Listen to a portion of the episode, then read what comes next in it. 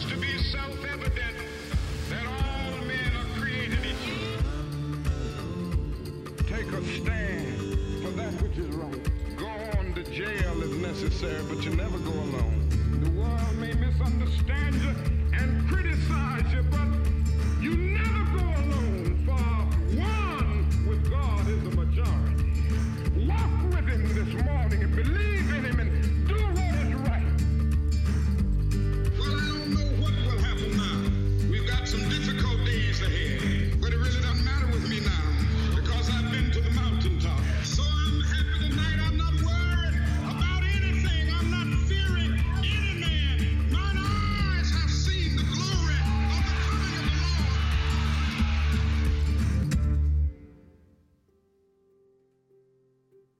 welcome to the Preacher King.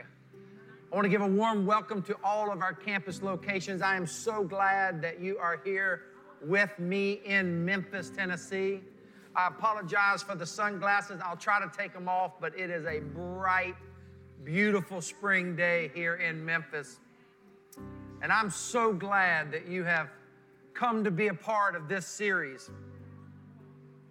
Martin Luther King Jr. was brutally assassinated in Memphis, Tennessee on April 4th, 1968.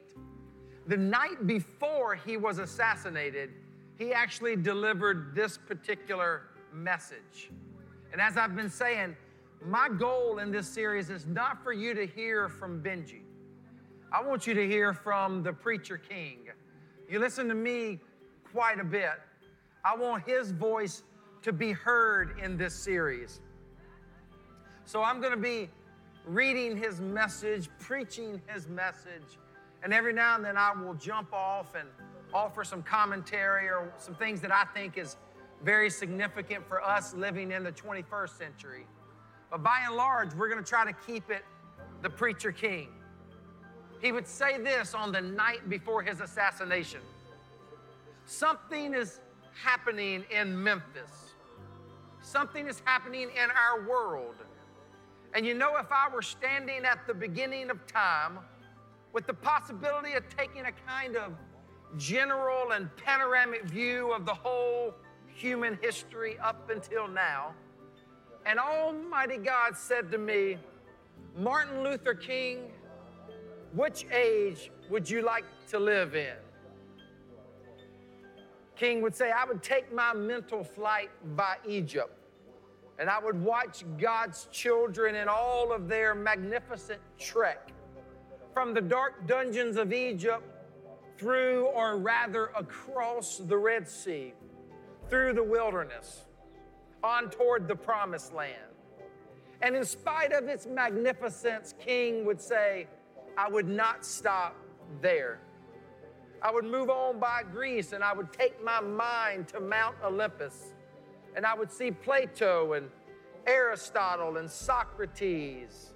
I would see them assembled around the Parthenon, and I would watch them around the Parthenon as they discussed the great and eternal issues of reality, but I would not stop there. I would go on even to the great heyday of the Roman Empire. And I would see developments around there through various emperors and leaders, but I wouldn't stop there.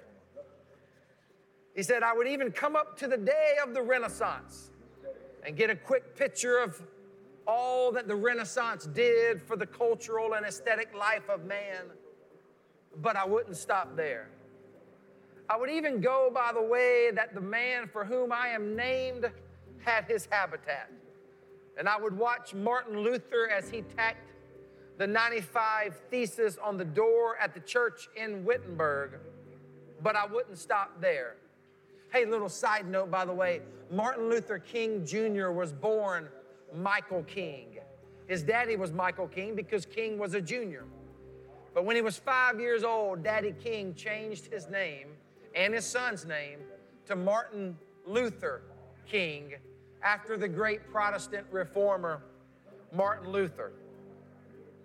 King would go on. I would come up even to 1863, and I would watch a vacillating president by the name of Abraham Lincoln finally come to the conclusion that he had to sign the Emancipation Proclamation. But I wouldn't stop there. I would even come up to the early 1930s and see a man grappling with the problems of the bankruptcy of the nation and come with an eloquent cry that we have nothing to fear but fear itself. Of course, King was talking about Franklin D. Roosevelt, but I wouldn't stop there. Strangely enough, I would turn to the Almighty and say, if you allow me to just live a few years in the second half of the 20th century, I will be happy. Church, let me jump off of the Preacher King for just a moment and ask you this question. Could you say the same? I believe part of maturing spiritually is actually understanding that God is sovereign. And God chose to have you born at this particular time. He chose that you would live your life right here in the 21st century. And I know that people often like to look back at the good old days, and they have a tendency to romanticize the good old days, church. But let me tell you what I've discovered. The good old days weren't that good after all. And God has chosen us to be His people, to be a people of new hope for such a time as this. And in His sovereignty, He's placed us here. I'm reminded of that great verse in Esther 4:14. And who knows but that you have come to your royal position for such a time as this. God has positioned us in a royal position to be a beacon of faith, hope, and love in many areas, but particularly in this area, what does it look like to be a beautifully diverse church? All gathered around the throne of God, rich and poor and middle class, young and old, brown and black and white, all living for such a time as this. Let us develop a kind of dangerous unselfishness. The church, this is the title of the message that I've given it today. Dangerous unselfishness. Think about those two words that King puts together. And he does so by pulling from that famous parable of the Good Samaritan in Luke chapter 10.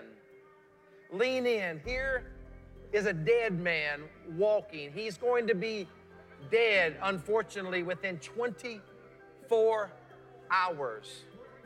But listen to what he says to us about dangerous unselfishness, because I believe this is a very important word for us today. He refers to the Good Samaritan passage, and he says the following. One day a man came to Jesus, and he wanted to raise some questions about some vital matters of life. At points, he wants to trick Jesus and show him that he knew little more than Jesus and that he could throw Jesus off base. Now that question could have easily ended up in a philosophical or theological debate. But Jesus immediately pulled the question down from midair and placed it on a dangerous curve between Jerusalem and Jericho. And he talked about a certain man who fell among thieves. You remember that a Levite and a priest passed by on the other side of the road.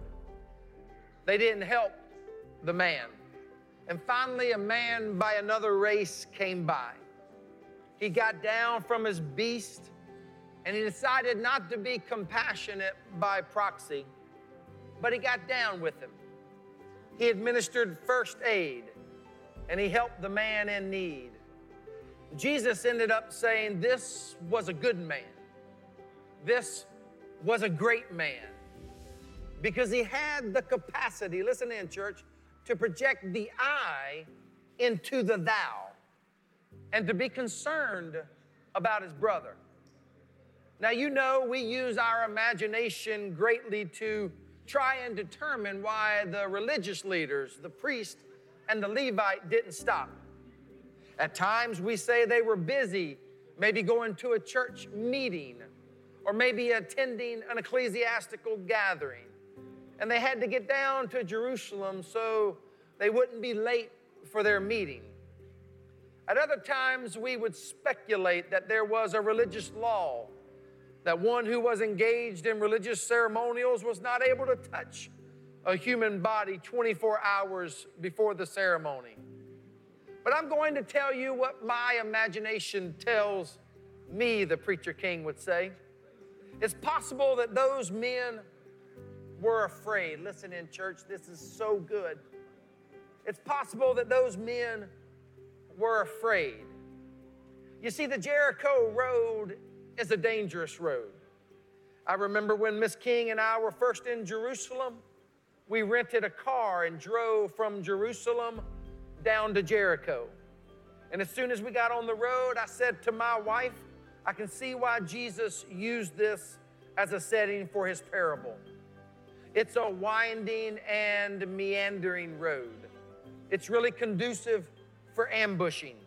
You start out in Jerusalem, which is about 1,200 feet above sea level. And by the time you get down to Jericho, 15 or 20 minutes later, you're about 2,200 feet below sea level. It's a dangerous road. In the days of Jesus, it came to be known as the Bloody Pass. And you know it's possible that the priest and the Levite looked over at that man on the ground and wondered if the robbers were still around. Or it's possible that they felt that the man on the ground was merely faking, and he was acting like he had been robbed and hurt in order to seize them over, lure them over for a quick and easy seizure. And so the first question that the priest asked, the first question that the Levite asked was this, was if I stop to help this man, what will happen to me?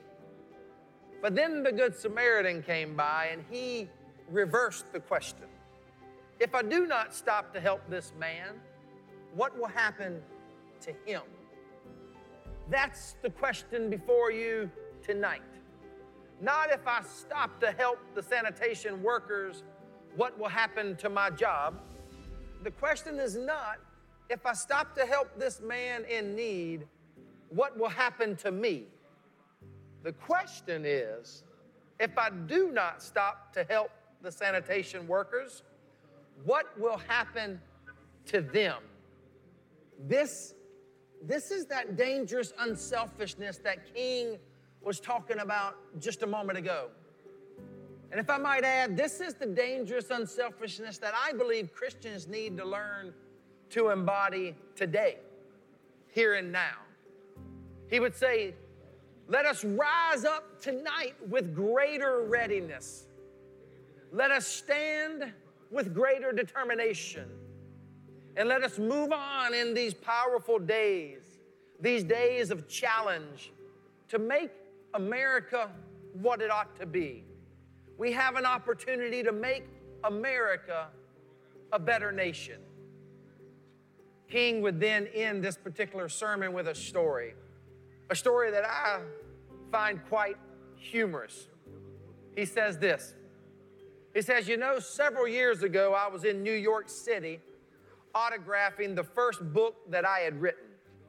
And while sitting there autographing books, a demented black woman came up. The only question I heard from her was, are you Martin Luther King? And I was looking down writing and I said, yes. And the next minute I felt something beating on my chest. Before I knew it, I had been stabbed by a demented woman. Now, let me be clear. This is not the humorous part. It gets humorous in a moment. He says, I had been stabbed by this demented woman. I was rushed to Harlem Hospital. It was a dark Saturday afternoon and that blade had gone through and the x-rays revealed that the tip of the blade was an edge from my aorta, the main artery. And once that's punctured, you're drowned in your own blood. That's the end of you. It came out in the New York Times the next morning that if I had merely sneezed, I would have died. Well, about 4 days later, they allowed me, after the operation, after my chest had been opened and the blade had been taken out, they allowed me to move around in the wheelchair and in the hospital. They allowed me to read some of the mail that came in, mail that had come from all over the states and the world, and kind letters that came in. I read a few, but one of them I will never forget. The Preacher King said, I had received one from the president and the vice president. I've forgotten those telegrams. I'd received a visit and a letter from the governor of New York, but I've forgotten what that letter said. But there was another letter that came from a little girl, a young girl, who was a student at White Plains High School. And I looked at that letter and I will never forget what it said. It simply said, Dear Dr. King, I'm a 9th grade student at the White Plains High School. And she said, and while it should not matter, I would like to mention that I'm a white girl. I read in the paper of your misfortune and of your suffering, and I read that if you had only sneezed, you would have died. And I'm simply writing to say to you that I'm so happy that you didn't sneeze. And I want to say tonight that I too am happy that I didn't sneeze. King would say, because if I had sneezed, I wouldn't have been around in 1960 when the students all over the South started sitting in at lunch counters. And since we're New Hope in North Carolina, South Carolina, you probably remember Greensboro, North Carolina. He said, if I had sneezed, I would not have been around in 1961 when we decided to take a ride for freedom and ended segregation in interstate travel. If I had sneezed, we wouldn't have been here in 1963 when the black people of Birmingham, Alabama, aroused the consciousness of this nation and brought into being the Civil Rights Act. If I had sneezed, I wouldn't have had a chance a year later in August to try and tell America about a dream that I had. And oh, do we love that dream. You don't want to miss next week as we talk about his dream speech. If I had sneezed, I wouldn't have been down in Selma, Alabama to see the great movement there. And if I had sneezed, I wouldn't have been in Memphis to see a community rally around those brothers and sisters who are suffering. And then he said this, I'm so happy that I didn't sneeze. It really doesn't matter what happens to me now. I left Atlanta this morning and we got started on the plane. There were 6 of us. And then I got to Memphis and some began to tell me about the threats, to talk to me about the threats that were out there and what would happen to me from some of our sick white brothers.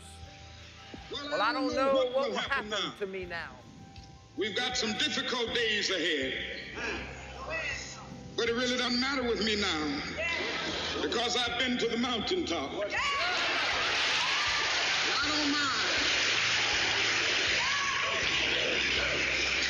Like anybody, I would like to live a long life. Longevity has its place.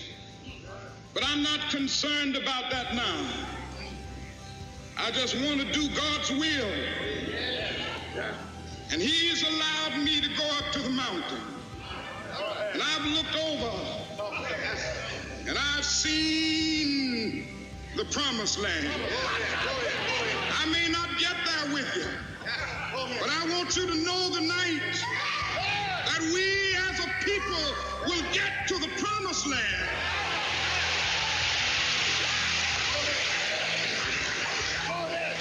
So I'm happy tonight. I'm not worried about anything. I'm not fearing any man. Mine eyes have seen the glory of the coming of the Lord.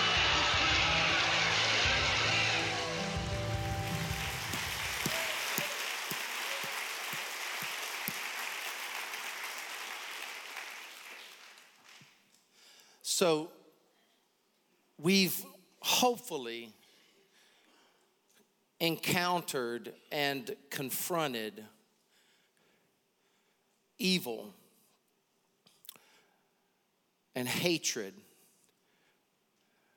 and sin. Let's call it what it is. America doesn't have a skin problem. America has always had a sin problem.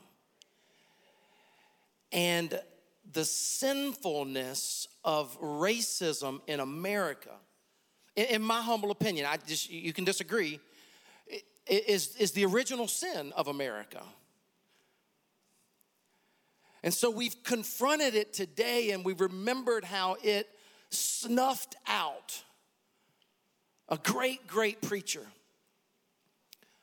But it would be so remiss of us if we left you there today and you didn't allow that at all of our campuses to be a fuel and a fire that was ignited inside of you, that you and me together, we were going to rise up as a people of God and confront the sin problem of racism and hatred, not with violence, come on, not with anger, not with bitterness, but with love. Love. Love is what changes the world. And some of you are here. Listen, let me just be completely transparent with you. Some of you are here. If you're white, you're with me, and you feel conviction. And I've even apologized about racism many times before, though I don't take all the responsibility for it. I'm a white man, and we, as a nation, I believe, need to own our stuff and say, "Hey, we're sorry." So maybe you're here and that's where you are. But maybe you're here and you're white and you're still dealing with some racial biases. Maybe you're here and you're black and you're dealing with racial biases. Racism now, I believe, is across the board. It's on all sides and it's on all ethnic groups. And so maybe you're here and you're dealing with that. Or maybe you're here and you're black or you're brown, and you're just angry. In the same way that white man, white woman needs to deal with racial tendencies or biases of the past, you might need to deal with your anger. And I'm telling you, love is the answer. Love is the answer. If you got your Bibles, just ever so quickly today, would you open them up to 1 John chapter 4? 1 John chapter 4. Listen to what God's word says. Listen to the intimate nature that the word of God speaks to us. Dear friends, let us what, church? Let us love one another. For love comes what? From God.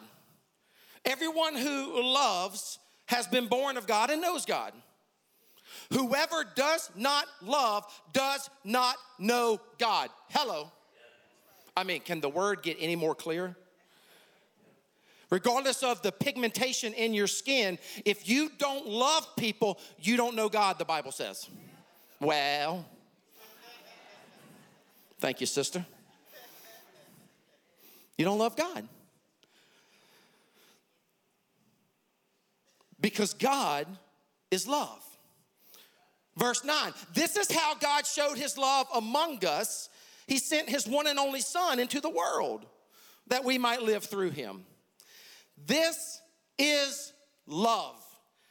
Not that we loved God, but that he loved us and sent his son as an atoning sacrifice for our sins.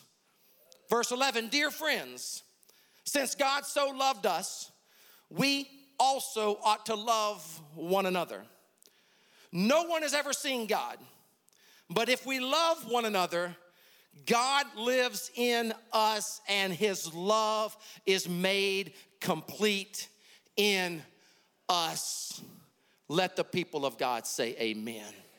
Amen means so be it.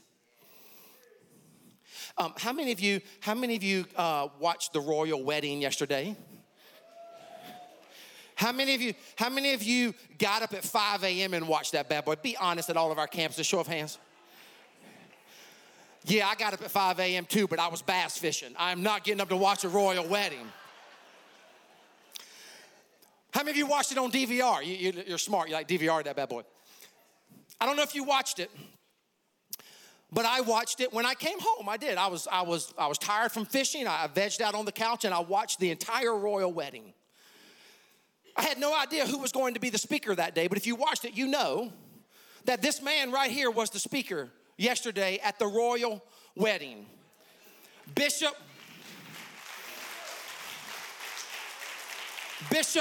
Michael Curry. Great guy. And you got to go watch it. If you haven't watched it, you have to watch it, because this brother got passionate and started preaching, and he started to try to get some high church, stiff and stoic people into it, and they were like, dude, I mean, did you see the guy behind him? The guy behind him that was in his clerical attire? And the brother, Michael Curry, starts preaching. And throughout the whole homily, he starts looking back at the brother to try to give me something, give me some love. And that brother sat over there. I'm like, Bishop, I know what it's like, man. I know what it's like. Been there. But here's what's cool. Bishop Michael Curry started his message with a quote from Dr. Martin Luther King Jr. And he said, and at the end of his message, he even returned to it. And that brother was still over there going. He said, this was like the first line out of his mouth. We must discover the power of love, the redemptive power of love. And when we do that, we will make of this old world a new world. Love is the only way.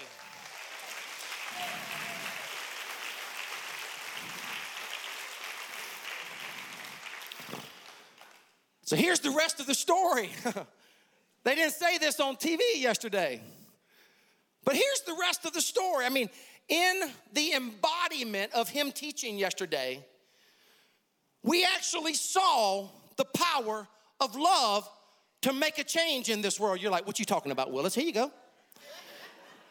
Check this out. Here's, in the words of, the rest of the story. Paul Harvey. In the words of Paul Harvey, here's the rest of the story. In 1619, that's a long time ago, church.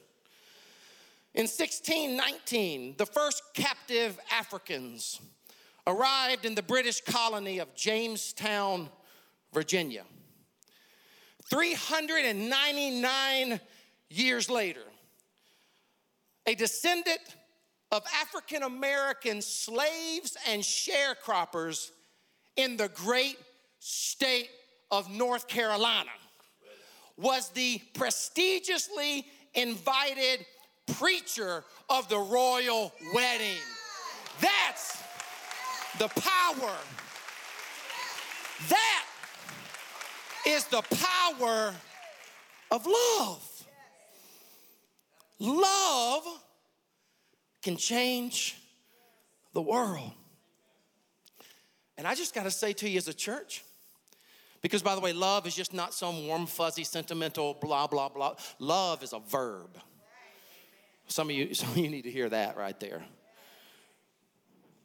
Love is a verb. It's gritty. It's tenacious. It gives me a chance to say to you, I am so proud of you, church. I'm so proud of you, because during our very first week of hope, you blew our minds this last week, and you served beautifully in our communities, and the result is absolutely amazing. You served all of our communities. 1,626 people served. Now check this out. We were shooting for 7,000 hours of service to love the world and love around all of our campuses. And look at this number right here.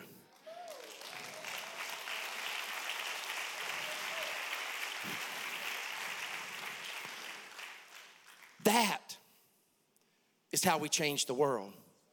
Not returning an eye for an eye, not harboring hatred and bitterness, but by love. Like learning to love one another. In all of our differences, in all of our beautiful differences, dealing with the sins of the past, confronting biases and sins and attitudes, coming to God at the foot of the cross where 1 John just said in chapter 4 that God has demonstrated this love and that he sent his son, and at the cross, church, the ground is level. We all stand on level ground at the foot of the cross. So if you've looked at your teaching notes, there's a place at the bottom for application. I'm gonna move through this very quickly. But some of you are like, okay, what do I do? What do I do? All right, number one, here. Receive the love of God. If you're here today or at any of our campuses and you've never received the love of God, today is a day for you to say, God, I give you my life. I receive your love today. The Bible says this, for love comes what? It comes from God. But listen, you got to receive it. Just receive it today. If you're here today and you don't know Christ, at the end of a song that we're about to sing, which, by the way, was Martin Luther King Jr.'s favorite song, Precious Lord, Take My Hand. Remember that one? That was his favorite hymn. He requested it often. They sang it at his funeral. Precious Lord, take my hand. And after that, we're going to give you a chance to receive the love of God. Number two, let God's love change you from the inside out. Once you receive the love of God, let it change you. We were in a group last week. We were in a group back in the green room, and we were talking, and I asked people to kind of share what's a word or two that comes to your mind as we get into this series. And one person said, I love this brother, but he goes, people just need Jesus. People just need the love of God. Now, I had to correct him. I had to speak to him for a moment. Because here's the problem. The very same people who exuded racism and sin did so in the name of God. Just last month, they opened a lynching museum in Birmingham. They're saying that their records show that America lynched. I know I'm taking you on an emotional roller coaster today, but we need to go there. They're saying that America lynched 4,100 and some odd African Americans. That is a joke. It's far more than that. I was born in Sumter, South Carolina. I know what they did to lynchings, and I know what they did with those. Some of those never got accounted for. But here's what's crazy.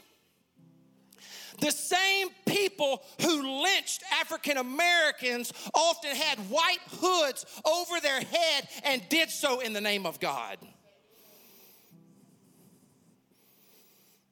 That should make you mad. So the second point is, listen, receive the love of God, but let it change you. If you're still the same old, hard-hearted, sin-scarred person, regardless of what area you struggle with, not just racism, anything, if you're still the same old dude and you've been walking with God supposedly for a decade, something is wrong.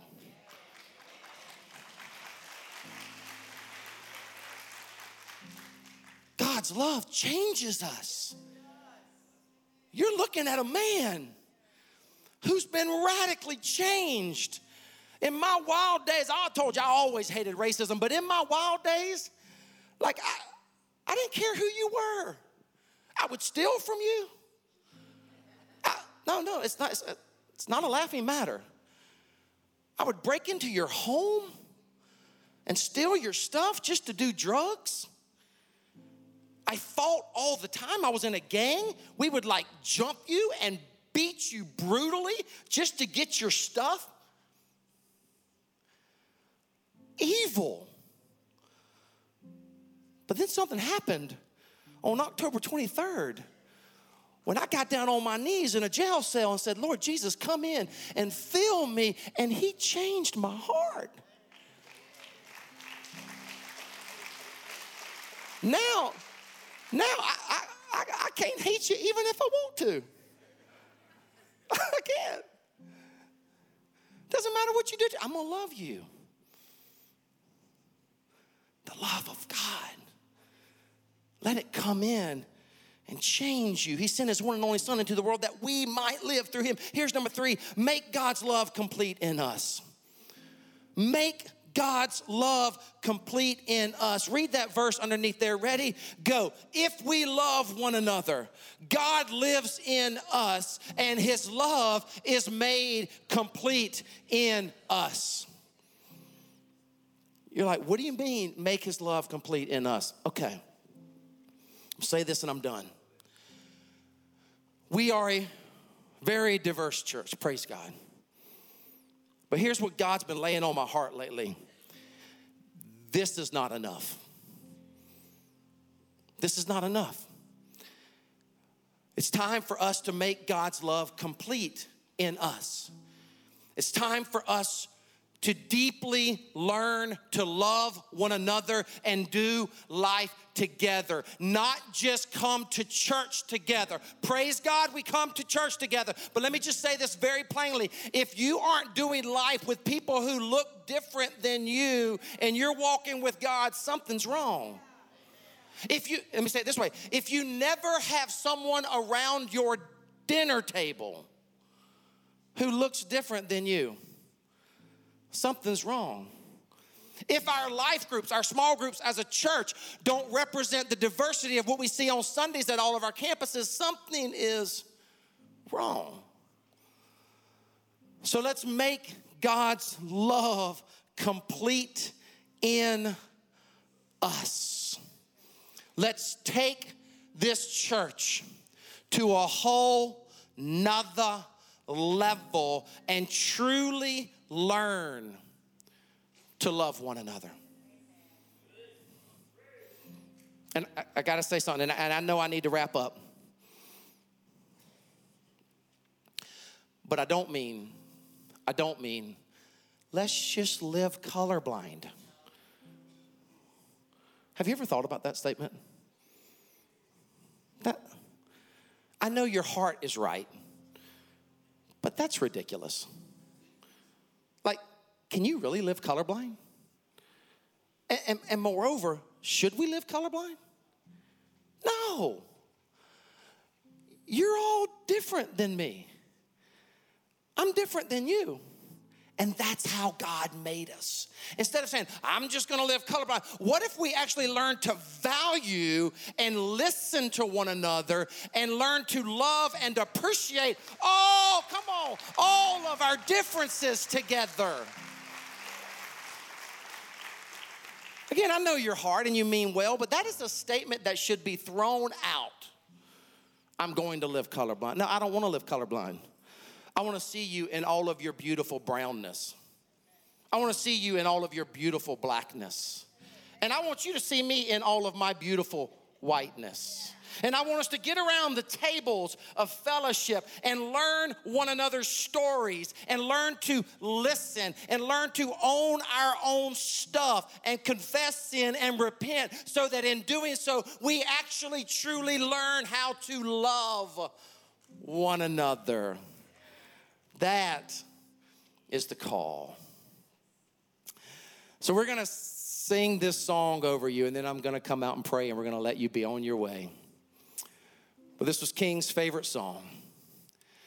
Marinate right now in the love of God that I've been talking about today. And when we're done, I'll just say a few words and we'll wrap up and send you on your way. May love be the driving force in our church, now and always. Amen.